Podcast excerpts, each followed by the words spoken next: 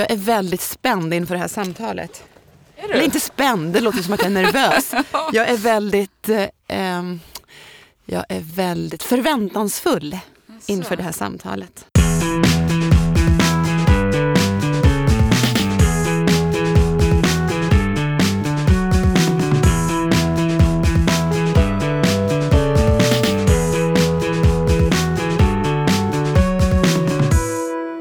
Ihåg, du, jag tror du sa det eller skrev det.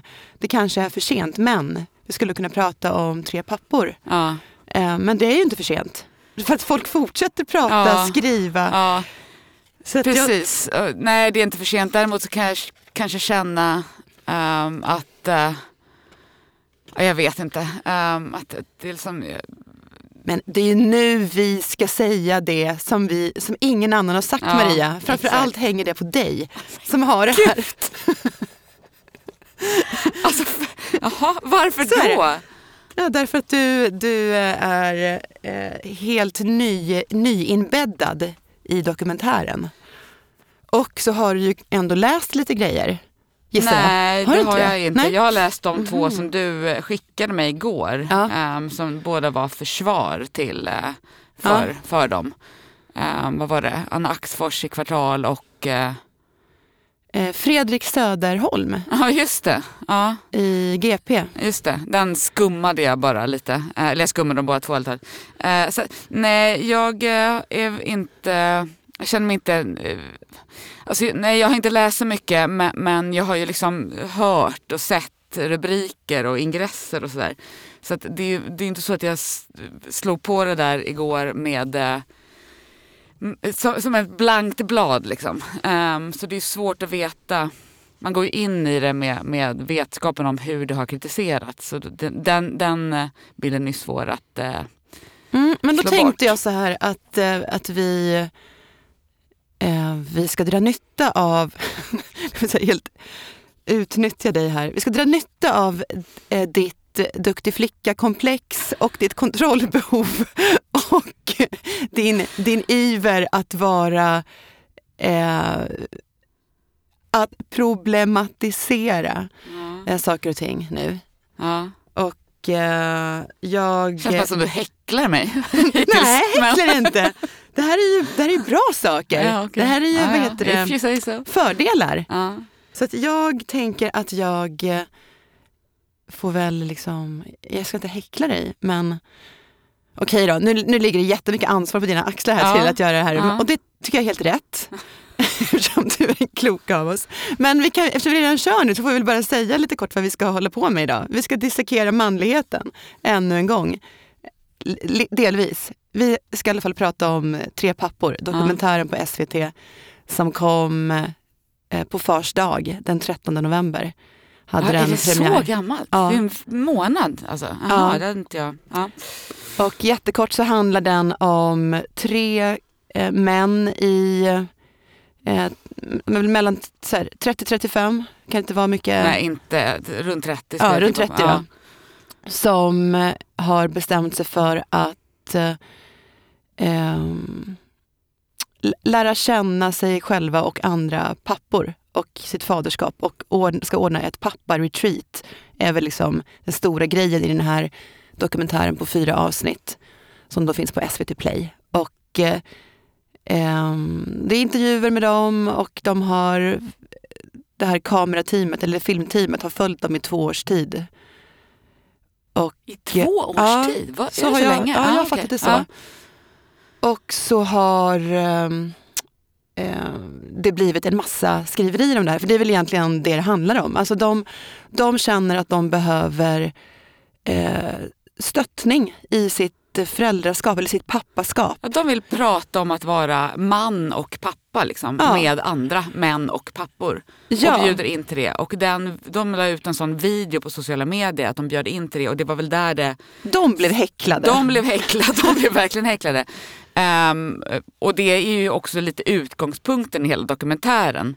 Att de liksom, de gör det här och de, får, eh, de fick liksom skit för det redan från start och sen får man följa deras liksom planering av det här retreatet parallellt med alltså intervjuer och berättelser om deras, de pratar om sina egna pappor och Ja. om sina relationer och deras flickvänner slash fruar blir också lite liksom intervjuade eller de iscensätter det, sam, relationssamtal mellan dem och sådär. Liksom. Och sen så slutar det ju med det sista, det fjärde avsnittet är ju då själva retreaten. liksom. Ja, Ja. precis. Eh, och det- det är säkert många av eh, våra lyssnare som har, har sett den här, men det kan ju faktiskt vara en hel del som inte har sett den också. Ja. Som antingen har blivit avskräckta gen- genom att man har läst om, om allting, eller inte tycker det är intressant Nej. på något sätt. Vilket också är helt rimligt. Men jag tänkte att vi skulle bör- börja med, jag kan säga att jag själv började titta på den tillsammans med, med min man då. Ja. Eh, för att vi läste Johan Kronemans, jag tror det var den första texten som skrevs om, Ja. eh, om den. Han skrev på sedvanligt eh, eh, bitskt Kronemanvis när han sågade någonting att det här var en, en katastrof. Varvat med, eller så är det helt briljant om det här är en mockumentär, alltså en fake dokumentär Ja just som det, ja, man jag eh, driver med eller ja. som man gör på ett ironiskt sätt. Ja. Så då, då tyckte han att i sånt fall är det här kanske en av de bästa som har gjorts Ja någonsin. just det. Just det. Och det är inte en priser. mockumentär. Nej. Är det inte det så Nej. är det här eh, något fasansfullt, Ja. ungefär så. Ja. Och då blev vi hemma såklart jättenyfikna Mm. och tittade på, jag tror på alla faktiskt, eh, i ett svep.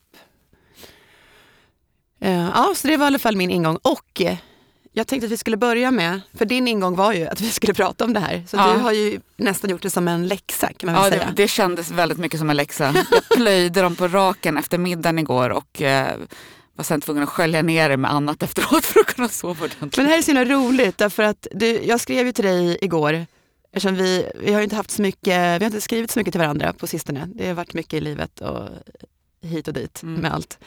Och då tänkte jag, shit vi måste kanske bara klargöra vad vi, om vi ska prata eller inte om det här. Då skrev jag, har du hunnit se Tre pappor? Då skrev du, svarade du, kollar i detta nu och mässar hysteriskt med Josefin samtidigt som jag, samtidigt som jag famlar efter skämskudden. Två utropstecken, bara det sa ju Ja. någonting. Ja, det är inte, det är inte vad Och sen skrev jag, ser mycket fram emot vårt samtal imorgon. Och sen så skriver du, noterar alla gånger de säger kakao med versaler.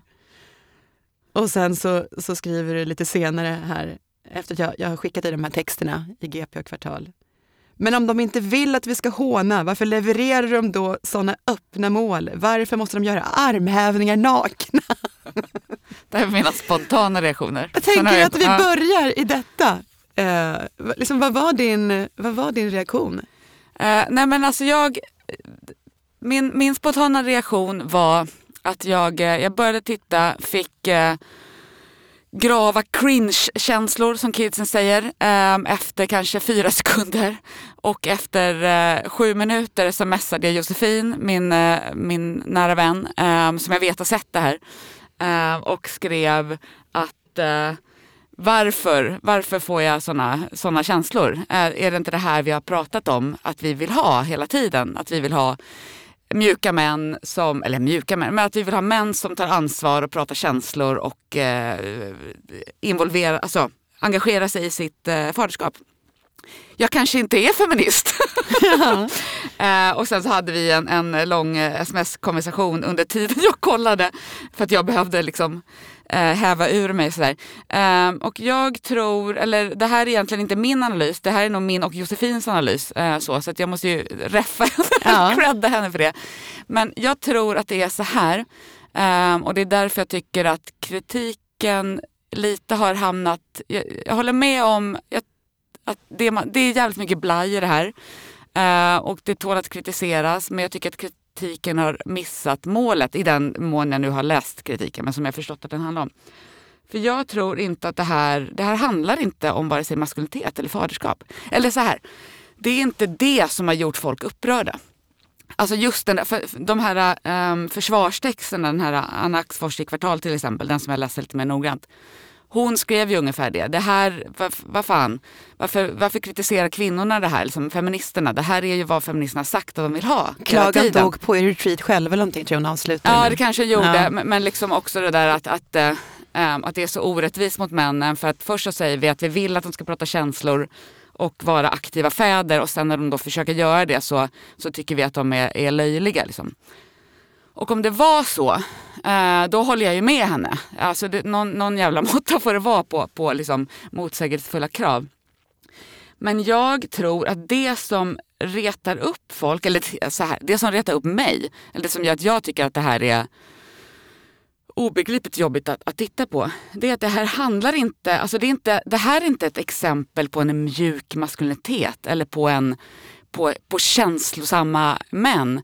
Det här är, det kanske är genuint för dem, de kanske tror på det här men det här är, det är inte en genuin grej de visar upp. och det handlar inte om maskulinitet eller faderskap. Det handlar om eh, new age. Alltså det här är en specifik liten subkultur av män kanske. Men jag tänker att det sättet de, alltså någon slags Stureplansversion av new age andlighet. Det vill säga det är jättemycket, alltså deras sätt att prata är ju som att de försöker sälja in det här som att det vore en PR-byrå som låg bredvid svampen. Um, och det är mycket, ah, vilket nice place så här, här nere är det en helt så här, magisk å som eh, flyter fram. Du vet, så mycket sådana grejer. Som, det har absolut ingenting med maskulinitet att göra. Det är ingenting med faderskap att göra. Eh, och vi går igång på att de flummar runt på ett sätt som inte bottnar i någonting. Det, eller det störde mig och det, det hade kun, lika gärna kunnat vara kvinnor som hade pratat sådär. Som beter sig på det sättet och som försöker sälja in den här liksom um, märkliga, märkliga varumärkesandligheten, liksom, någon slags nyliberal blaj. Uh, det har inte någonting att göra med att de är killar. Det är inte det som gör att det här blir, blir jobbigt. Det som blir jobbigt är att det är någon slags märklig sälj säljgrej av en slags privilegierad andlighetspaketering. Eh, tror jag. Intressant, för det där har kanske inte riktigt framkommit. Titta, nu gör du din läxa här, eller det som jag sa dig att göra. Mm. Mm, mycket ja, bra. Jag är en duktig flicka. Jättebra. Eh, bortsett från det där som du la till nu, som vi kan prata mer om, så är det lite det som... Eh, jag tänker på Fredrik Söderholms text som skrev Eh, eller det står så här i... ursäkta. Gud, jag har fått någonting. Kråk. Vad heter det? Kråk i halsen. Eh, jo, han skriver så här i sin debattartikel. Eh, reaktionerna som kommit på SVT-serier som handlar om tre pappor som åker på pappa-retreat för att bli bättre föräldrar fascinerar mig. Smarta människor har med utropstecken skrikit till mig, men de är inte autentiska.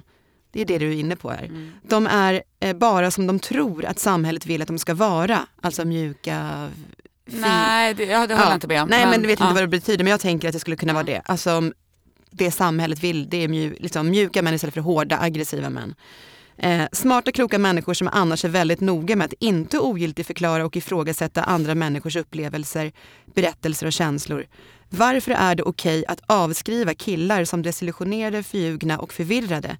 För att man själv tror sig veta bättre, skriver Fredrik Söderholm. Det här var i ingressen.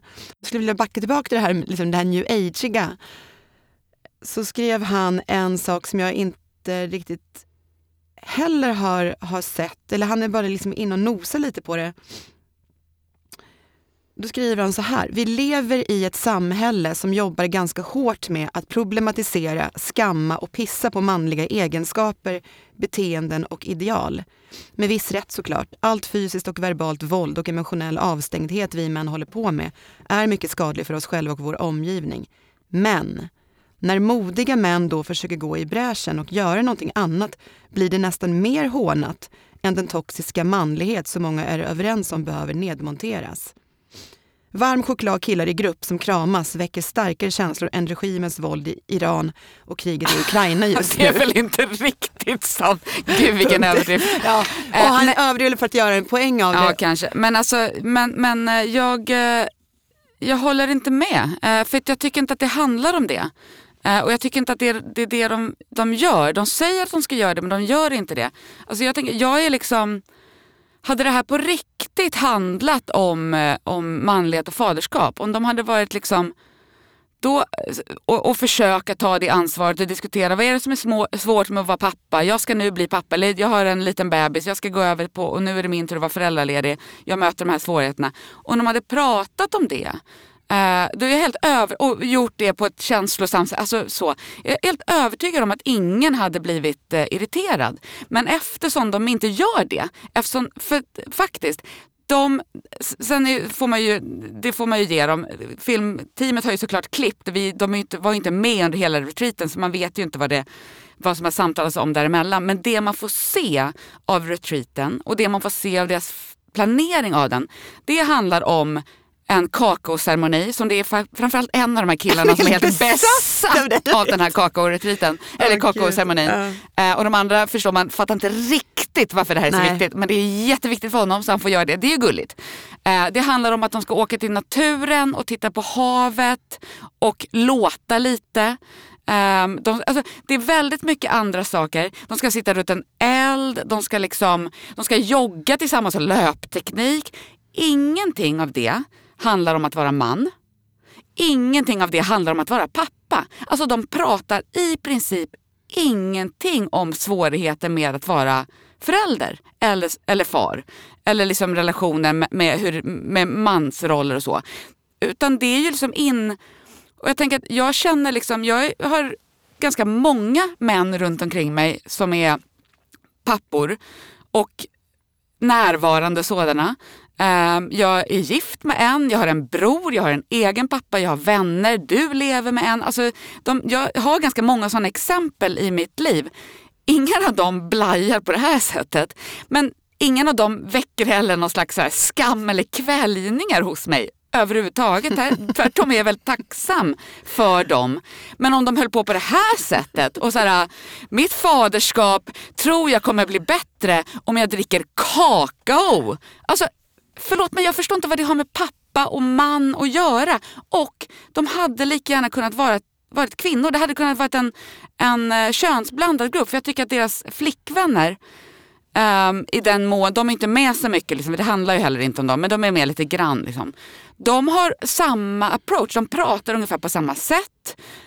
Um, och de liksom har samma typ av liksom språk. Utom en som tror, säger någonting bara, måste man hålla på och älta saker eller prata om ja, grejer hela tiden? Det är en som är li, li, den enda lite mer... Ja, det finns en till sund person i den här. Ja. Det finns två till sunda personer ja. i den här. Uh, det är sant, men de andra, i synnerhet den här uh, kakao-killens... Uh, alltså, ja. Det är liksom en specifik um, subkultur. Storstadshippies. Storstadshippies. Um, nyliberala storstadshippies. För det finns ju och det är det som är liksom, tänker jag, svårigheten med de här new age eh, mm.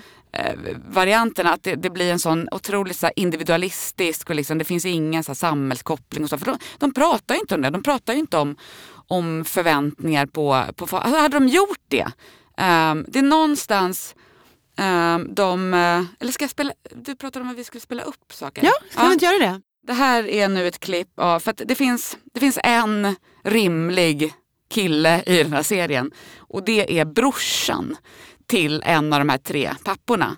Som är liksom... Han är den kritiska rösten som hela tiden återkommer till Alltså att han ifrågasätter varför då? Varför måste man göra på det, alltså lägga till det här som du är inne på? Ja, men han är också han är liksom öppen och så ja. jag respekterar alltså han gillar ju sin brorsa. Han, vill, han är också en pappa och han är också, det finns liksom inget så här stöddigt mm. eller liksom hård maskulinitet eller någonting sånt över honom. Han är en helt vanlig närvarande farsa som försöker förstå vad hans brorsa håller på med. Så han, och han är ju också med på retreaten men lite mer med den här, liksom, vad, vad, vad, men varför måste vi hålla på och liksom juda och sånt. Eh, och här sitter de då i, i bastun av någon obegriplig anledning. Eller alltså man får ju basta, men det är filmat i bastun. Och det här är inte på retreaten utan det är när han då ska försöka eh, jo, de, de pratar om vad eh, den här brorsan, vad heter han nu då? Han som är den lockhåriga som är liksom, eh, ja, han, han hette någonting. Det kan jag kolla. Jon, Jonas och den tredje. Jag ska strax få upp vad han heter. Han heter Linus. Just det. Så Linus är en av de här tre papporna och Filip är, då, är hans brorsa. Och nu sitter Linus och Filip i bastun och så frågar, har, har liksom Linus lite berättat om så här, ja men vi gjorde så här, vi la ut den här videon på sociala medier och så hörde det av sig pappa som ville komma liksom. Och då frågar Filip ungefär, men vad var det de sa, varför ville de vara med? Vad angav det liksom? Typ så. Nu ska vi se. vad de ville få ut av helgen, vad man behövde liksom. Nej. Och varför man var där så vidare. Vad var den alltså, främsta anledningen då? Nej men må- många var ju där för att liksom de, de kände att det här att bli pappa var en så stor sak liksom. Och att eh, det förde med sig så många utmaningar att, och att de längtade ett sammanhang där man kunde reflektera mer över det här med andra pappor liksom. Så en speciell känsla bara för han hade tio farsor, inga ungar. Vi bara, det var lite den viben också. Bara, Fan vi är fria! Fan vad skönt! Hur ska vi göra det bästa av den här helgen? Ja. Um, det första han säger där är ju helt rimligt. Alltså det, det, varför vill han med? Jo, för att de, de, de var på väg att bli pappor, eller de var ganska nyblivna, de var pappor. Ehm, och de upplever att det är svårt eh, och de tycker att de saknar ett sammanhang där de får prata med andra om det och reflektera. det. Alltså det, så har ju människor samlats kring gemensamma erfarenheter eller utmaningar i alla tider. Det är väl helt rimligt. Och hade det bara varit det så hade liksom, tror jag, alltså jag tror ingen hade varit kritisk om det hade varit det. Om vi hade fått se ett gäng pappor sitta tillsammans Um, och liksom, du vet, käka ihop, prata ihop och bara, jag tycker det är svårt när mina unga gör så här. Eller jag tycker det är svårt att förhålla mig till min frus liksom, biologiska du vet, rättigheter till barnen eller så, närhet eller sådana saker. Massor av saker som är, är relevant och viktigt att få utbyta den erfarenheten. Men, men det är ju inte det de gör. De gör ju inte det. Eh, och sen när han då fortsätter, och sen, bara sen flummar ju han iväg den där Linus och det är det som är hela problemet. Och så nice, bara vara tio pappor och bara inga ungar, vi är helt fria. Vadå helt fria? På vilket sätt är de inte... Alltså, åh, det är sån... Okej, djupandas nu.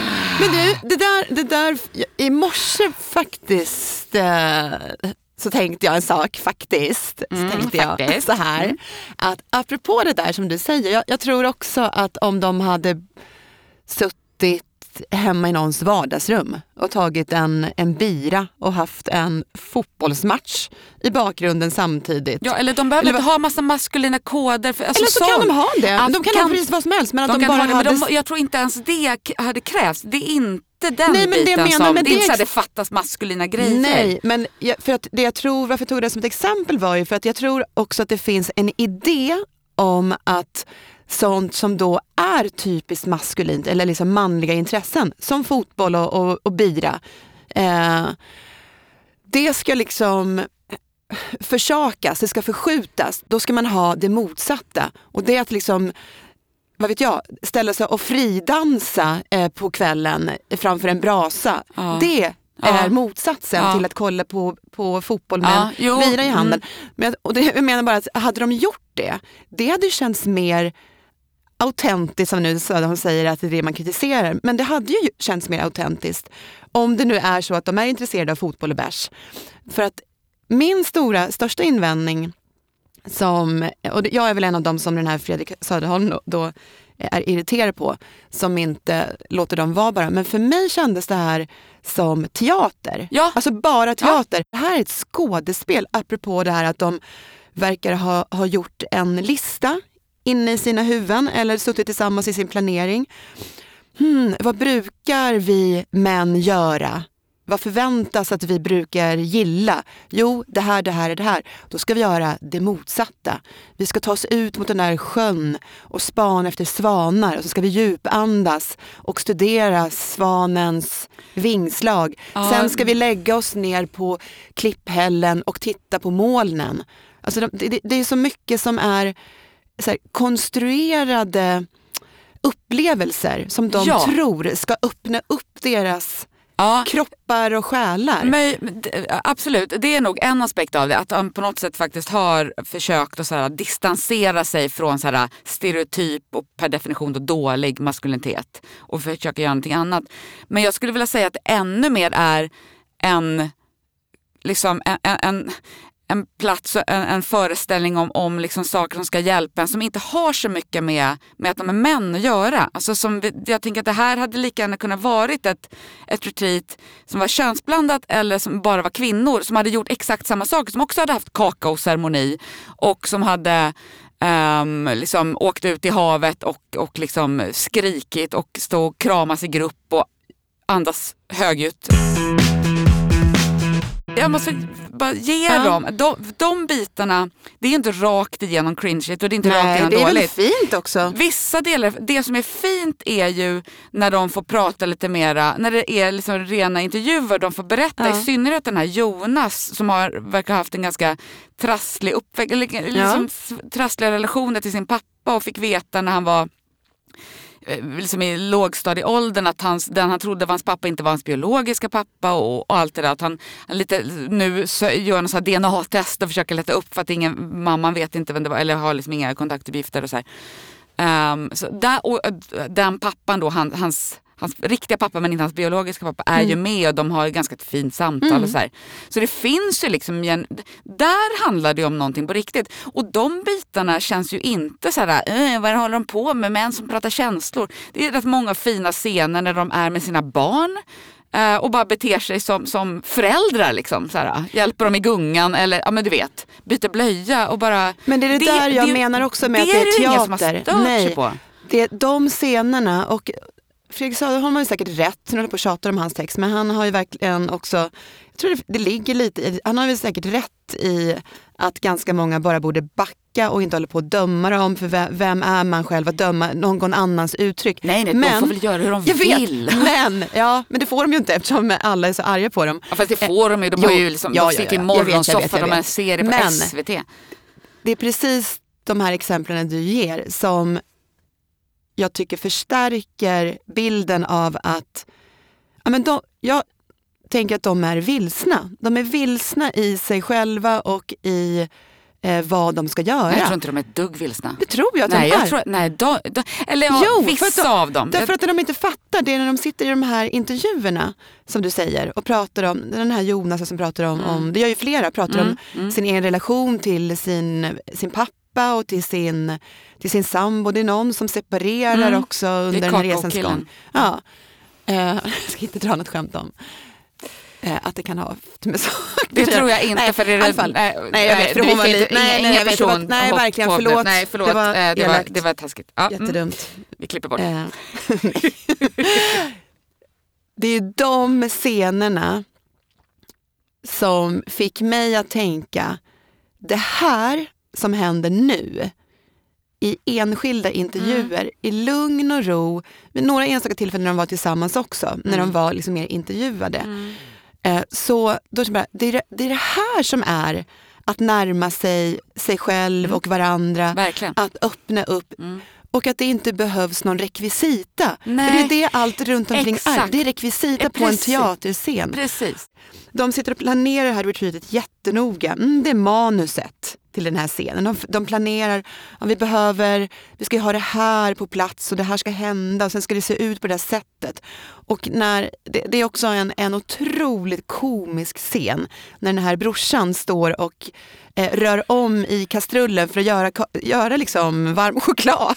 Det är det det är. Fast det är liksom besk kakao. För det är, Det är inte O'boy. Ja, det är riktig kakao. kakao eh, från eh, Coop eller Hemköp. Och han står där och liksom, han har fått ett uppdrag, du kan du vispa ihop kakon kakaon för vi ska ha den till ceremonin. Så bara, ja, visst säger väl han. Och så står han där i godan ro, tänker väl på en fotbollsmatch eller någonting samtidigt. Och så kommer den här Jon, kakaomannen då. Vad fint. Han säger först säger något inledande så här, här står du och vispar, vad fint så här. Vad, vad tänker du? Vad tänker du nu när du, när du vispar? Eh, nej, jag tänker Det enda inget. rimliga svaret på den bara, frågan. Vad menar du? Bara, eh, eh, tänker väl inte på någonting. Ja, för du vet att det, det betyder ju någonting. Om man tänker goda tankar så kommer det märkas i kakaon. Ja, och då säger tänker- brorsan så här, alltså jag har ju lite svårt att föreställa mig att det skulle överföras till chokladen. Men okej. Nej, men det, det, det igen, det är en sån... Ja. Då har de kommit på en liten rolig grej i den Fast här... grejen är att det här är inte en rolig grej. Han tror nog på det där tror jag. Eh, den där eh, För att de är besatta av att sätta upp en riktigt bra pjäs. Och då ingår det här... Nej, det här, är ju, det här är ju new age. Den föreställningen om att man kan föra över den typen av tankar Ja. till, till materiella ting som, som varm choklad eh, är ju en del av den där föreställningen av, av världen. Och den tror jag är genuin för honom. Jag tror att han, inte de andra två killarna, de har lite mer teater för sig. Men han är nog faktiskt grundar i det. Men det har ingenting med hans maskulinitet eller faderskap Nej, att göra. nej. Det är för att han ingår i en sån, liksom, den subgruppen eller den subkulturen eller den, det sättet att, att tänka kring världen. Mm. Och nu råkar han vara kille men hans sambos senare ex är ju liksom, de har ju samma språk. Hon är också det och hon är kvinna och det har ingenting med hennes kvinnlighet alltså, nej, nej, nej. Ja, så. nej Så absolut. jag tror att det, det är liksom det som blir också ihoprört. De kommer in i det här också med väldigt olika från olika positioner. Han har det där väldigt tydliga new age Den här Linus då eh, som med, med brorsan. Han vill ju gärna att de ska ha, leta lite efter så här urmaskulinitet och så här testostärkta eh, liksom, akt, liksom, aktiviteter, vad han nu kallade det för. Liksom, att de ska ja. Ja. nakenbad för att hära kroppen och sånt. Liksom, vilket de andra lite försiktigt protesterar mot. För att då är ja, Om vi, om vi bortser från allt det här som vi, vi då tycker är fånigt och man behöver en skämskudde eh, för, vilket jag helt håller med dig om. Jag kände också så jättemycket. Och, eh, och tänker lite på, och vi, vi bortser då från det new ageiga, men om man då tänker sig att det finns ett, ett starkt genuint behov. De, de saknar någonting. Eh, De saknar ett sammanhang, så som de förklarar också. De vill ha ett sammanhang där ett separi- separatistiskt Ja, sammanhang där de bara Mm. kan få vara tillsammans, där inte någon annan ska liksom störa eh, deras, eh, deras umgänge, deras liksom, närhet till varandra och deras gemenskap. Och att eh, och det kanske också hade behövts även utan att de hade varit pappor. Men nu ah, säger de ju det, att det är för att de är pappor eller blivande pappor. Mm. Kan det inte vara så också att de känner det här behovet för att eh, man är helt efter i samhället? Och samhället betyder eh, när, när kvinnan är gravid och om hon då har en, en pappa till barnet som hänger med på de här mötena och sen inför att man ska föda så blir man också inplacerad som kvinna i, jag tror att de heter mamma, på min tid hette de ju faktiskt mammagrupper. Ja, det gjorde de. Eh, Ja. ja.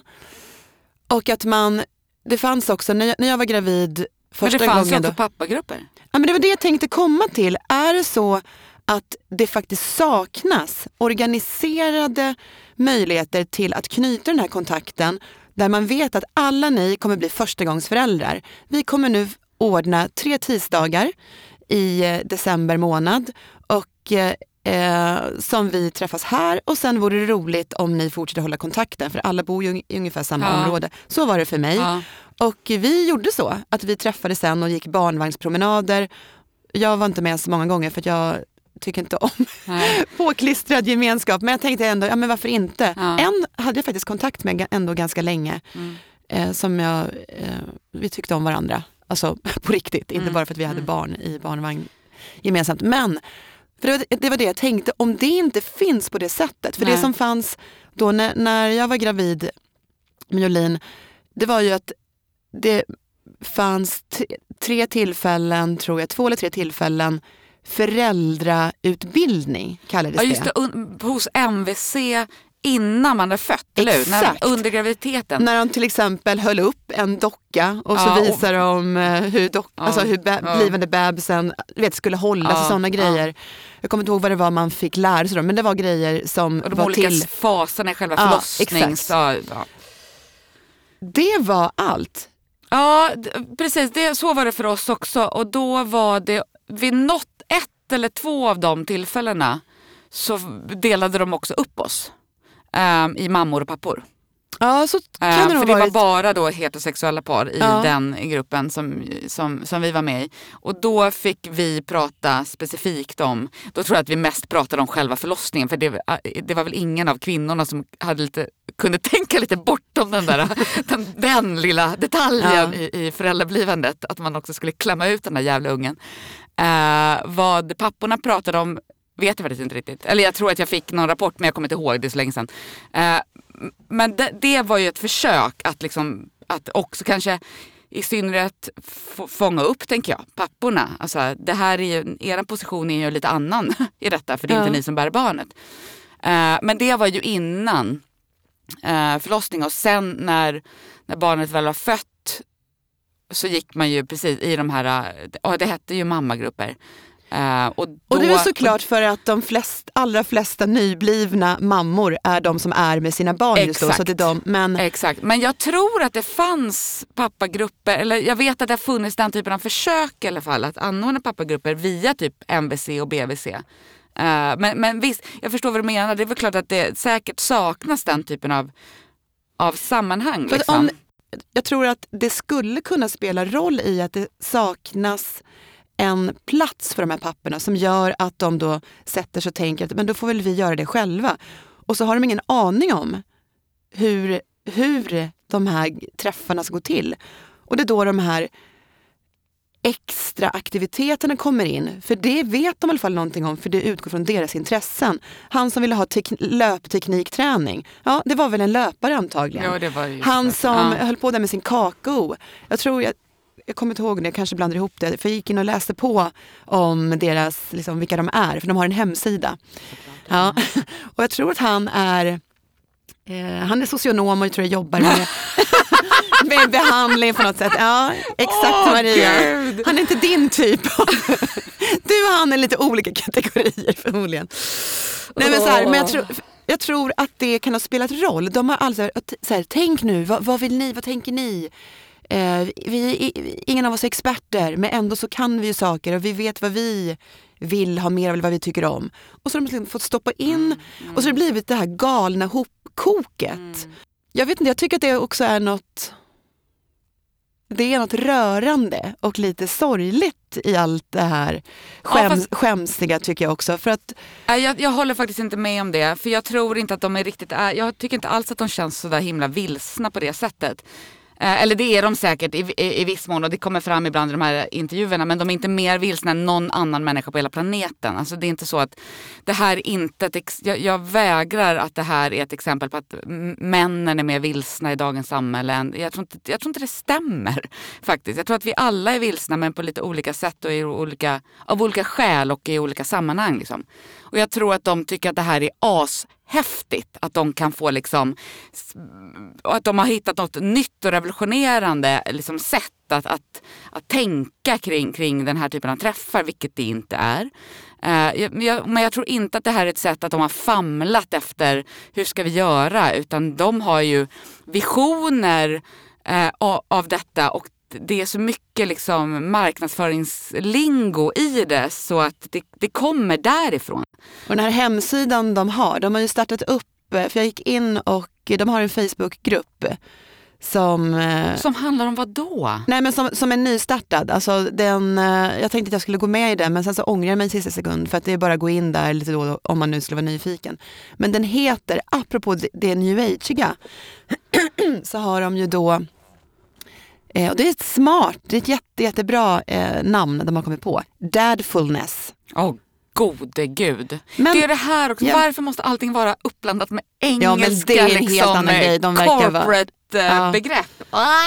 Men det är väldigt smart och om de utvecklar det här konceptet kommer de säkert tjäna jättemycket Ja, pengar på precis, det här. Precis, och de har ju dessutom också fått kritik för att de har kapitaliserat på det lite för snabbt in på den här dokumentären. Alltså det, det är vinst, det Ja, finns samtidigt- pengar, det är det jag säger. Det, är det kommer säkert eh, för att, ja men just nu, de pappa-retreat som de har erbjudit, de kommer ha ett i januari. Mhm. Eh, och de har haft, alldeles nyligen har de haft eh, någon eh, så workshop eller någon dag eller någonting.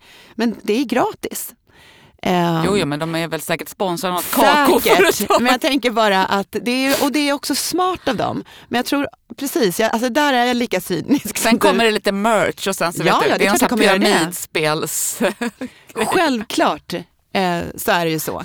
Och då kan man väl tänka, ja varför skulle de inte tjäna pengar på sitt pappaskap när det finns så många andra, tidningen Mama, eh, alltså det finns så mycket. Ja, ja, absolut. Det får de göra precis hur som helst. Det är så den, det här samhället funkar. Men jag menar med det att jag tänker inte tycka att det är rörande och tycka synd om dem att de är vilsna när det här är ett sätt. Alltså, det är inte det det här handlar om. Vi har ju pratat om den här radiodokumentären, Manskvällen tror jag den Ja, hette. just ja, Du hade För hört länge den, jag har sedan. inte Ja. hört den. Men, ja. Nej, och den, den påminner ju väldigt mycket om det här. Och det var samma sak där, det kändes också som teater. Jag kunde inte Mm. ta det på allvar. Nej. Och det var också okänt, nu var ju de här vänner ändå, Ja, hade känt Fast de varandra. andra som kom De med andra var ju helt de okända. Ja. Och i den här Manskvällen-dokumentären som man också misstänkte väldigt starkt var en mockumentär, Mm. för att använda Kronemans då, Mm. ord på det, Tre pappor. Därför det, var, det, kan, det kan inte vara möjligt att det här är på riktigt. Och ett av de inslagen i den här dokumentären som även eh, finns med i en scen i Tre pappor, det är ju när de då ska, ska vara så nära varandra och kramas. Och de måste stönas. Ja. Jag vet Ja. att jag har hakat upp mig på det här. Ja. Men jag, Men de det är för att Jag det är inte heller. också teater. Det står så i manuset. När ni lägger armarna om varandra, utstöt då ett nöjt läte. Och så gör de det på den här scenen. Absolut, men och det som blir så knäppt i den här kritiken, det eller kritiken mot kritiken, um, är ju att då, då reagerar vi och tycker det är cringeigt och fånigt och löjligt. Och sen så kommer till exempel då Fredrik Söderholm och Ann Axfors och tycker varför nu försöker ju männen visa känslor och, och ta ansvar. Men det där är ju inte det. Det, eller där hade varit, de hade kunnat vara tre kvinnor som stod sådär och höll Ja, om det varandra samma och stönade. Det var precis lika obehagligt. För det finns liksom inget, vad, det är inte genuint. Det är inte autentiskt. Det, Nej. det finns, Nej. nej, Nej, nej. jag skulle, vilja, jag skulle vilja gå till ett annat spår som, förutom de här två texterna som vi har, har nämnt nu, som har kommit nu, eh, väldigt sent nu egentligen i den här debatten, för det har ju säkert skrivits ett femtontal texter. Jag gick in och, och kollade, Ah, okej. det fanns liksom Ja. en radda Ja. som har berört det på olika sätt. Men det här var de senaste, men det har ju också eh, dykt upp eh, fler samtal. Det var du som tipsade mig om det, eh, den här podden som heter Kontext.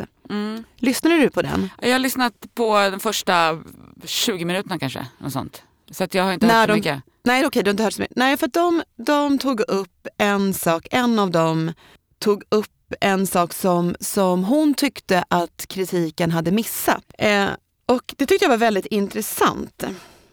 Då så säger hon någonting i, i stil med, alltså hon, undrar varför kritiken inte har lyft att de bara vill vara med andra Mm. män, det här separatistiska. Det var spännande. Och så hörde sa hon, ja. och så sa hon, eh, för vad betyder det? Ja. Vad betyder det att de inte vill va- ha några andra än andra män? Och så säger hon att det här med eh, homosocialitet, det finns ju andra områden där det också existerar och eh, mer eller mindre okommenterat eller okomplicerat. Mm. Eh, och vad betyder det? Alltså att man, om man börjar fundera på Mm. det. Och sen en annan grej som jag tyckte var intressant som de resonerar kring att de, att de här männen förmodligen kanske liksom funderar på eller brottas med. Som är den här frågan, vad är min roll om jag inte vill ha den roll som patriarkatet har tilldelat mig? Alltså lite den här vilsenheten då som jag ändå tror att det delvis liksom lite ändå handlar om. Vad, vad tänker du om det? Som du började nicka där. Nej men jag, jag hörde han höra ju- just det där med, med eh, homosocialiteten och varför det inte har liksom lyft. Så jag tyckte också att det var intressant. Och samtidigt så, alltså män har ju umgåtts i eh, mans, eh, liksom, i separatistiska sammanhang jämt genom historien.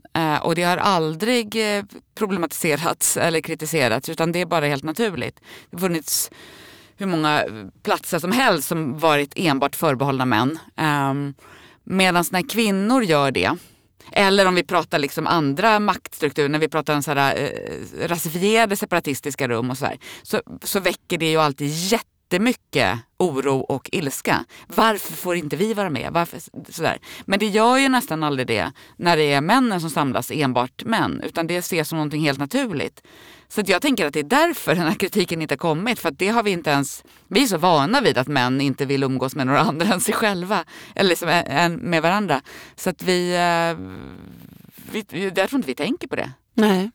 Men, men vad det betyder, ja det är väl, alltså de är också inne på att det har varit ganska mycket liksom, den se, liksom, senaste tidens liksom, eh, diskussioner om, om, om kön och, och, och liksom, män och kvinnor och så um, i liksom, media och kulturdebatt och sådär har ju väldigt mycket handlat, varit ganska så här essentialistiska. Det har handlat väldigt mycket om hur män är och hur kvinnor är på olika sätt. Och vi har pratat väldigt mycket biologi och gener och, och hjärna och sådär de senaste åren. Liksom. Um, och då, om, om, i en sån, liksom, i en sån, ett sånt samtalsklimat så är det väl ännu mer rimligt på något vis att vänta sig att ja, men då är det väl med andra män jag behöver träffa för att få lära mig någonting om faderskap. För jag kan inte lära mig om faderskap av en kvinna för hon vet inte vad det är att vara man och då vet hon inte heller vad det är att vara pappa. Och till viss del ligger det såklart någonting mm, i absolut. det, helt, helt oavsett biologi eller, ja. eller liksom essens. Utan det är väl klart att erfarenheten av att vara man och bli förälder är såklart en annan än att vara kvinna och vara förälder. För att du föder inte barnet. Ja.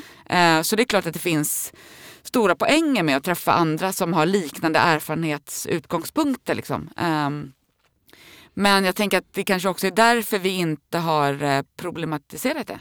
Um, att vi tycker att det är så självklart i dagens mm. läge på något vis. Och alltid har varit. Ja. Men, och sen var det, var det andra, Nej, ja, om man vill ha en annan Nej, okay. Ja men innan vi går till det, ja. precis, det här med den andra rollen. Eller, ja, eller säg du, för det, det ska jag Nej jag säga. har ingenting, jag vet Nej. inte. Alltså, Nej, men jag, tänk, jag har tänkt mycket på det här och jag minns inte nu om det är så att jag har pratat med någon om det här eller om jag har läst det här i, i, eftersom det är så mycket som har skrivits om det. Men i alla fall, eh, någon i alla fall har eh, uttryckt detta till mig via text eller via samtal, att eh, varför kan vi inte tänka oss att eh, män har känslor och uttrycker känslor och samtalar med varandra men på ett annat sätt än det vi kvinnor tycker eller tror eller vill att de ska göra. Apropå den här fotbolls, fotbollsmatchen då, då på tv. Eh, om man nu är ett, ett killgäng försöka sätta mig in i deras huvuden då, som eh, gillar att gå på fotboll, det är deras liksom, gemensamma intresse. Eh, och då går de på matcher tillsammans och förmodligen går de och tar en öl före, kanske efter också. Och under tiden och är mer ja, än en kan jag säga. Okay, som man står mitt i de här okay, gängen strunt, varje vecka. Strunta i biran, men tänker bara att de liksom, då ses de ja. regelbundet för att gå på match. Ja. Eller gå och titta på match på en krog någonstans det finns ju ingenting som säger att de inte skulle kunna, eh, någon kommer dit och bara, ja, förlåt att jag är sen, jag blev helt nedbajsad av min unge när jag skulle byta blöja. Så att, och det var min tur att ta mm. blöjbytet. Mm. Det är ett naturligt mm. sätt att börja prata och då kan man säga, oj fy fan stackars dig, jag vet precis hur det är, eller vad mm. vet jag. Så här. Det kan ju vara så att de inte är så känslomässigt hämmade eller att de inte har utrymmen. Men det sker bara inte där, där vi tror, eller vi, och vi alltså kvinnor, tror eh, oss veta att de bör ske.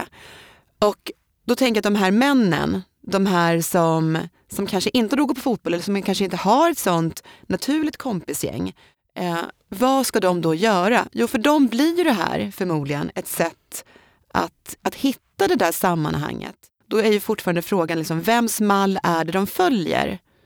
När de väl sätter sig där. Jag förstår eh, vad du menar. Eh, men jag har invändningar, i alla fall om du kopplar det här till tre pappor. För den mallen de använder tror jag inte är en eh, kvinnlig mall. Nej, det är new age-mallen. Det är en new age-mall. Ja. Den har men kan vi prata lite om det nu äntligen då? Nej, Nej. Nej men vi får, jag läser, jo det kan vi göra. Men, men jag vill bara avsluta. Så att, och jag tror att de som eh, Precis, det är inte en kvinnlig mall. Det är inte så att de försöker så här, hur gör kvinnor när de pratar? De gör säkert kakaoceremonier och skriker ut mot havet. Vi dricker Nej, det gör vi inte. Vi dricker vin. Um, nej, men jag, jag, tror inte det är en kvinnomall. Så, det, sen finns det säkert andra exempel på det, du med, att man försöker liksom kopiera eller så. Men det här är inte nej. ett exempel på det. Och det är därför kritiken blir så konstig. För det handlar inte om manlighet, det handlar om annat. Ja. Uh, och kopplat till det, de här andra männen som kom till det här retreatet, inte de som arrangerade utan de andra. De var ju såklart pappor, eller det var en av dem som var på väg att bli pappa. Ja. Men de andra var ju eh, pappor De hade säkert eh, intresse av att prata om faderskap och manlighet och så. Det, det, det ifrågasätter jag inte. Men de var människor som sökte sig till den här typen av new age-sammanhang. De var väldigt vana vid att sitta i meditationsposition runt en eld och liksom djupandas. De kunde det lingot till skillnad från den stackars Filip Ja. som försökte och försökte och försökte. Bara, jag känner inte riktigt det här som ni andra känner. Det är väldigt tråkigt men jag känner det inte. Alltså, jag, åh. Han, ja. Eh, så att jag tror liksom inte att Nej. det var heller, de sökte inte det sammanhanget primärt för att äntligen finns det ett sammanhang där jag får prata min papparoll. Utan här finns det ett sånt här uh, retreat-sammanhang som jag tycker om. Dessutom så handlar det om att vi bara är pappor. Perfekt. Liksom. Så tror jag snarare. För att jag tror att eh, det är någonting med den där Uh, och nu hoppar jag bort från new age i alla fall. Men Mm, ja. jag vet inte riktigt vad jag, jag har inte så mycket mer att säga om det egentligen. Men, men för jag tänker på det med, med att lära sig av hur kvinnor pratar känslor och att det skulle vara det rätta. Ivar Arpi hade ju en jättespännande text i Svenskan för nu är det några veckor sedan. Eh, för, som var en, en, ett svar på, eller en kommentar till Hanna Fahls Just text det. i DN. För Hanna Fahl skrev en lång text i DN för Nej, det var en ett- krönika, det var på första... Var det det? Ja, det var det. Ja, skitsamma. Det, hon skrev en text i DN för ett par veckor sedan eh, som byggde på att hon hade suttit på ett Tunnelbanan café eller en restaurang Ja. eller så, tror jag, eh, bredvid ett eh, gäng, eh, tre killar som var vänner, liksom, som hon tolkade det. Eller så. Eh, och de hade pratat och hon hade en av dem hade berättat om så här, tryck över bröst, alltså du vet, hade liksom, eh, mådde dåligt på olika sätt. Och hon hade blivit så förfärad över att de, hon hörde ju att han berättade att han hade panikångest. Men ha- hans kompisar tyckte bara, fan vad jobbigt, ungefär så. eh, och, inte, och, och sen hade hon liksom en lång text om att så här, eh, hade det här varit jag och mina tjejkompisar hade vi haft liksom alla begrepp för detta. De här killarna är ett exempel på att killar inte kan prata om när saker känns jobbigt. Eh, vare sig det är fysiska uttryck eller mer, mer liksom psykiska. För de, de har inte den, eh, den vokabulären, eller den, den uppenbara tyckte hon. Hon tyckte att det var djupt tragiskt. Och sen svarade då Ivar Arpi att det kanske snarare är, eh, han tyckte snarare att det var djupt tragiskt att, att Hanna Fahl och hennes tjejkompisar direkt hamnar i någon slags så här diagnostiska manualer när de pratar om sina känslor. Och att kvinnor kanske borde lära lite mer av män istället. Och det där är ju, jag, jag tyckte att den var, jag tyckte Ivar Arpis text var, var tankeväckande. Jag vet inte riktigt vart jag skulle komma med det här men att jag tror att jag kanske märker att jag, det här kanske är att jag också håller på att bli en konservativ högerhagga. Ehm, eller att jag bara håller på att bli äldre. Men jag tycker nog att det finns en poäng. Alltså jag, jag har ju liksom, måste, måste vi prata om allting precis hela tiden? Och är det Ja, på ett sätt måste vi det. Alltså jag tror ju att, att liksom kommunikation och samtal är en ganska viktig del av, av mänsklig interaktion för att relationer ska funka. Det är klart att man inte kan ha fungerande relationer om man inte pratar med varandra. Liksom. Såklart. Och då behöver man också prata om känslor. Men den här, jag tänker att det som jag, det som jag läste in att Ivar Arpi var ute efter var ju så här, det här helt dominerande narrativet av att det är bara alltid av godo att prata känslor och psykisk ohälsa och kunna allt det där och läsa in allt det där i, i allt vad jag berättar. Det är inte säkert att det är så jävla bra alla gånger. Ibland är det bra, ibland behövs det och det är ju fruktansvärt om det är så att man faktiskt lider av panikångest och ens vänner inte kan, kan, kan med att prata om det. Det är såklart ett problem. Vi vet ju faktiskt ingenting om de här killarna. Det var ju bara Hanna Fahl som hörde dem. Liksom. Ehm, men att det ibland faktiskt också är bättre att bara sluta snacka och göra. Mm. Men, ehm, för det, och det här är väl ett exempel på att den här att, att de här, sam, de här liksom ämnena så, lätt blir så essentialistiska. För jag tror inte riktigt, med, med Hanna Fahls text och med Ivar Arpis text så blev det, positionerade de ju det här så himla tydligt som att det här är, så här gör kvinnor Ja, och så här gör män. ja. Och jag håller inte med om det. För jag, alltså jag, delvis såklart, men inte bara. Det blir så, jag tycker att det blir lite väl svartvitt också. Det- finns också kvinnor som inte alls är intresserade Absolut. av de samtalen. Det finns massor av män som, som gör det helt naturligt. De behöver inte åka på kakor-retreat för att prata känslor. Liksom. Jag googlade för eh, några veckor sedan. Det kanske var när den här dokumentären hade kommit. Och det dyker upp alltså identiska rubriker för 10 år sedan, för 20 år sedan, som handlar om exakt samma saker. Och det är det här, vad, vad händer nu med männen? Nu är vi inne, nu kommer det dyka upp en ny manstyp, en ny faderstyp. Det verkar ju inte riktigt så. Alltså det, det som har tillkommit på sistone i den här manligheten när det är krisdiskussionen, det är de här otroligt eh, våldsamma, hatiska incelmännen. För de har man ju inte pratat om eh, tidigare. För de Nej. har, de har säkert funnits men de har inte varit synliga på det sättet. Nej, och de har inte kunnat formera sig Nej, tillsammans. Men jag tänker att det är egentligen Ja. den enda, det enda som har hänt. Annars är det fortfarande samma saker vi pratar om när det gäller männen. Vi står och stampar.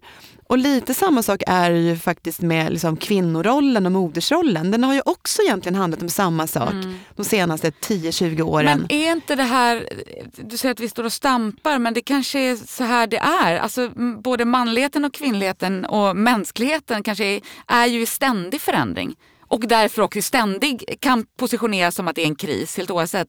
Alltså, det, det behöver liksom inte vara, det är väl så det är. Vi brottas väl med det här hela Ja. oavbrutet. Liksom. Ja, precis. Men jag, jag menar att det är precis tvärtom mot vad du sa nu. Mm. Den är i ständig förändring. Men är den det?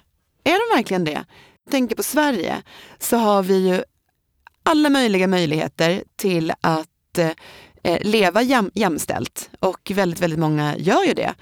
Eh, och fortfarande så, så diskuterar vi liksom eller vi pratar om att det är både kvinnlighet och manlighet som, som är i kris. Men den krisen har ju varit, varit väldigt, väldigt länge då. Och då tänker jag så här, och vad är egentligen krisen? Krisen är, om, om det finns en kris överhuvudtaget, då är ju krisen att vi fortfarande inte, det är med att stå och stampa, att vi fortfarande inte kan förstå att en kvinna som du eller jag kan vara väldigt manlig. Eh, alltså en, i det är stereotypt, liksom, det, det, hur man tänker sig att män tänker och agerar. Och tvärtom, att män kan vara väldigt mjuka och feminina. Och de, allt sen handlar ju om, när jag tänker när det gäller relationer och i familjer och eh, kärleks och vänskapsrelationer, så handlar det om vilka man matchar med. Jag skulle ju aldrig kunna vara med en sån där velour, velourman eller kakaoman. Jag skulle, jag, det skulle inte gå. Nej. Eh, jag skulle bli tokig. I SVTs debattprogram Sverige möts så det var väl också ett par veckor sedan nu, en eller två veckor sedan, som de hade eh, en eh, debattkväll. Jag minns inte vad rubriken var, är manligheten i kris? Jag tror det var något sånt som var, ja, snack, snack. Men i alla fall. Och på den ena sidan, det är alltid så här, två lag blir det ju, fast de är oberoende av varandra. På den ena sidan så var bland annat då David Eberhard och, eh, och tappade hennes namn, Wyndham, vad heter hon? Ja just det, Ann, hon har dubbelnamn. Jag kommer aldrig ihåg vad hon heter förnamn. Ja, jag- Ann, jag- Charlotte, Ann-Kristin, Ann... Anna-Karin. Anna-Karin. Ja. Eh, och så var det två till. Och den tredje minns inte, den fjärde var någon, någon galen, han verkar faktiskt lite galen. Eh, riktigt så här, eh, twitt, han verkar vara väldigt aktiv på Twitter och så här ma- machoman som också såg ut som en karikatyr av en machoman. Eh, Och på den andra sidan var ordförande för, för män. Eh, Det var ordförande för Feministiskt Inis- initiativ. initiativ. Pratade vi om det här förra gången förresten? Det känns som att när jag började rabbla upp de här. Nej, Nej, för det för att ordföranden för män Ja, också var med i den där panelsamtalen. Och du, vi kommer fortfarande inte ihåg vad han heter. nej, och det var några till där. Jo, Paulina Brandberg var med också, Ja. eh, jämställdhetsministern. Och sen efter ungefär halva tiden så kom de här tre papporna in. Och så fick de med, hej, kul att ni är här. Vad tänker ni om all kritik ni har fått? Ja, okej. Och så Ja. svarade de liksom bra, försvarade sig, men de sa ju inget särskilt. Lite substanslöst.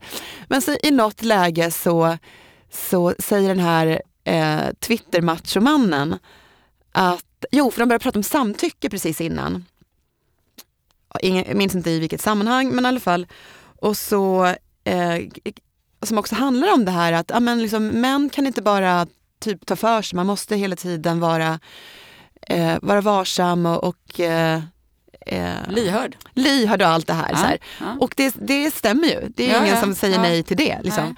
Eh, och sen kommer jag inte ihåg hur den här machomannen kopplade till det han hade att säga. Men då säger han någonting i stil med, det är faktiskt så att ganska, ganska många kvinnor vill, vill inte bli, bli tillfrågade hela tiden om vad de, vad de vill. De pratar om det liksom sexuella. Eller jag tolkar honom som att han menar sexuellt i alla fall. Bara det, och så sa han det bara så här lugnt och, och så här, bara, Mm. det är faktiskt så. Det är jättemånga kvinnor som inte vill det. Och då blev det såklart kalabalik på andra sidan där de tolkar honom som att han menar med att det är jättemånga tjejer som vill bli våldtagna när de har sex. ja. Men då tänkte jag så här, det är ju inte det han menar. Nej. Han menar sådana som mig. Ja, exakt! Och sådana som Och mig. sådana som dig. inte vill säga, är det här okej? Känns det Alltså- bra nu? Alltså den, som ju inte handlar om lyhördhet och samtycke.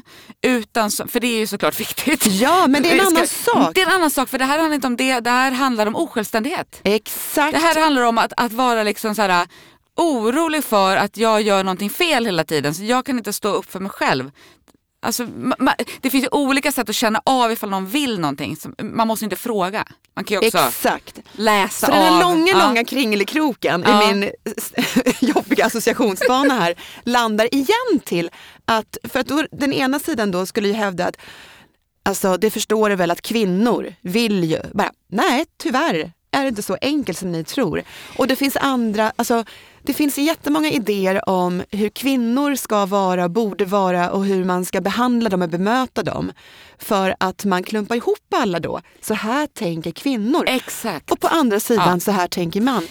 Men, och där är vi och stampar och stampat i 20 års tid för att vi Ja, mer än så. Ja, ännu mer. Ja. Men jag menar bara om man då bara googlar det är kris. Ja, men det, det är det som är problemet. Det är därför vi inte kommer vidare från att den är i kris. Och det är därför vi hamnar i de här eh, som stereotypa idéerna om, om hur kvinnor och tjejer är också. Att vi inte kan ha liksom, så kallat manliga egenskaper, även om det inte behöver vara egenskaper. Eh, för att vi förutsätter att alla kvinnor funkar på samma sätt och alla män funkar på samma sätt. Och att det finns en manlighet och den är i kris. Hela grejen är att det finns massor av olika typer av manlighet. Män är ju inte likadana. Tack och lov. Ja. Nej, exakt. Ja, så vad är slutsatsen då? Ja, nej men jag säger så här, chilla känner jag. Ja, chilla. Chilla. Chilla Gunilla. Ja. Apropå det här intressanta samtalsämnet så eh, hade jag Beata en föreläsning för några dagar sedan om vår bok Mm. Papporna, sönerna, våldet som var väldigt eh, spännande att ha för att det var på Jakobsbergs folkhögskola och då var det alla som går på skolan. De Mm. har någon grej som, som heter Britas Café Mm. som de har dragit igång där de har olika saker som händer. Och då var vi inbjudna och då pratade vi om eh, ja, men destruktiva manlighetsnormer och sådana saker. Utifrån den här boken som har skrivit som handlar om, om våld och manlighet. Och eh, vi lät publiken ställa massa frågor om de ville och kommentera. Vi trodde inte de skulle, det var säkert 160 pers där så det var Mm. jättemycket folk. Mm. Men de vågade så det Mm. blev jätteintressant. Och mot slutet i alla fall så sitter det en, en kille som såg ut att vara i kanske, vad vet jag, 25, 25-årsåldern. Räcker upp handen och till att börja med så säger han att, ja, bara en, först en reflektion bara. Det, det är två kvinnor som har skrivit en bok om, eh, om män och våld och nästan alla som har uttalat så här är också kvinnor. Så jag undrar bara, varför, varför pratar inte männen? Så la han bara ut det. För det var ju verkligen så. Ja. Det var en, den som ställde allra första frågan var en man, men sen var det bara kvinnor. Ja. Och sen säger han det här. Att, ja, och min, an, min andra reflektion är att jag skäms lite att säga det, men jag och min flickvän kollar på Bachelorette. Eller hon kollar och jag kollar med henne. Så här. Och så fnissar han och, och eh, alla andra lite grann. Så här. Och nu har, har det gått så långt så att det är ganska många män som har då försvunnit. För de ska ju elimineras en Mm. efter en tills det bara är en kvar. Och då säger han att de, de som är kvar nu, jag kommer inte ihåg om det var så här tre, fyra stycken, de verkar inte vara så många kvar. Alla de som är kvar, det är eh, alfahannar, sa han. Mm. Det är män som både fysiskt ser väldigt manliga ut och också beter sig på ett sätt som är liksom manligt. Mm. Och då förklarade inte han vad det var, mer än att vi hade liksom gått igenom en lista som vi hade på vår, en powerpoint-bild som var så här, eh, sånt som, eh, som premieras inom gängkultur och annat när det är väldigt liksom, överdriven manlighet. Så där. Mm. Så att jag tänker att han menar att vissa av de här sakerna som, som fanns på den här listan det, är sånt Ja. precis, Ja. som kvinnor verkar vilja ha. Ja. Och det, Det är är väl så som man säger. Ja, precis. Och han är inte den första. Det var bara komiskt att han sa det just kopplat till Bachelorette också. Mm. För att där finns det ju alla möjliga typer av män. Eh, Jag har sett eh, två, tre avsnitt i början. Eh, Och eh, då var det ju väldigt blandade. Mm. Och när han sa nu, de som är kvar nu, som hon har att välja eh, på, det är liksom eh, männen. Det är de manliga männen. Mm. Hur kommer det sig? Ställde han frågan. Mm. Och jag tror inte att vi kan bena ut liksom, det nu, för vi ska väl, eh, vi får lämna det som en cliffhanger. Ja. Om inte du har någon väldigt rak, snabb take på det. Nej, det har jag inte. För det är Ehm, lite det som vi, vi sa nu alldeles nyss om det här med vilka du och jag Ja. intresserar oss för. Ja. Det är ju inte en som, som är osäker, utan det är någon som är självsäker. Ja. Är, Men jag tänker att det, alltså, risken är att det blir jättelångt om vi fortsätter. Vi kanske ska spara till nästa avsnitt. Eh, för att jag tänker att det beror på vad man menar med, alltså en sak är att man ser, liksom, Ja. att man är så, det, det är en, sak. Men, men vad menar man med att en kille är, alltså beter sig som en alfahanne? Vad lägger man i det? För jag tänker att det är det som är avgörande för eh, hur man ska tolka det här. För jag tänker att en sak är ju att jag tror att nu hamnar vi i det här, kvinnor vill så här, män vill så här. Men jag tänker att kvinnor vill ha män som är både maskulina och feminina. Och jag tror att de faktiskt de allra flesta män vill ha kvinnor som är både maskulina och feminina. Så att så länge den här alfahanne-positionen innehar att han så här, tänker sig att han ska vara en aktiv pappa, han kan prata känslor, han, han tycker inte det är pinsamt om han börjar gråta. Um, om man kombinerar det med liksom vara stor och stark och se maskulin ut så tänker jag att det är väl det folk går igång på. mm, en kombination av, jag tänka på den här från savannen till Tinder. Vill både ha en, en savannman och en, en modern Tinderman. Ja, eller jag tror att man vill ha, man vill ha liksom en, en fullödig människa. Vill man ha. Precis. Och en fullödig människa har maskulina egenskaper, eller det vi läser som maskulina egenskaper och det vi läser som feminina egenskaper. Och man vill inte ha en slagsida åt något av hållen. Och det gäller helt oavsett könstillhörighet eller sexuell liksom, Ja. läggning. Och det är det som människa. går åt skogen i Tre pappor. det är total slagsida. Ja. Där har vi och lösningen. new age i och för sig. Ja. Okej, vi hörs om två veckor. Hej då. Hej då.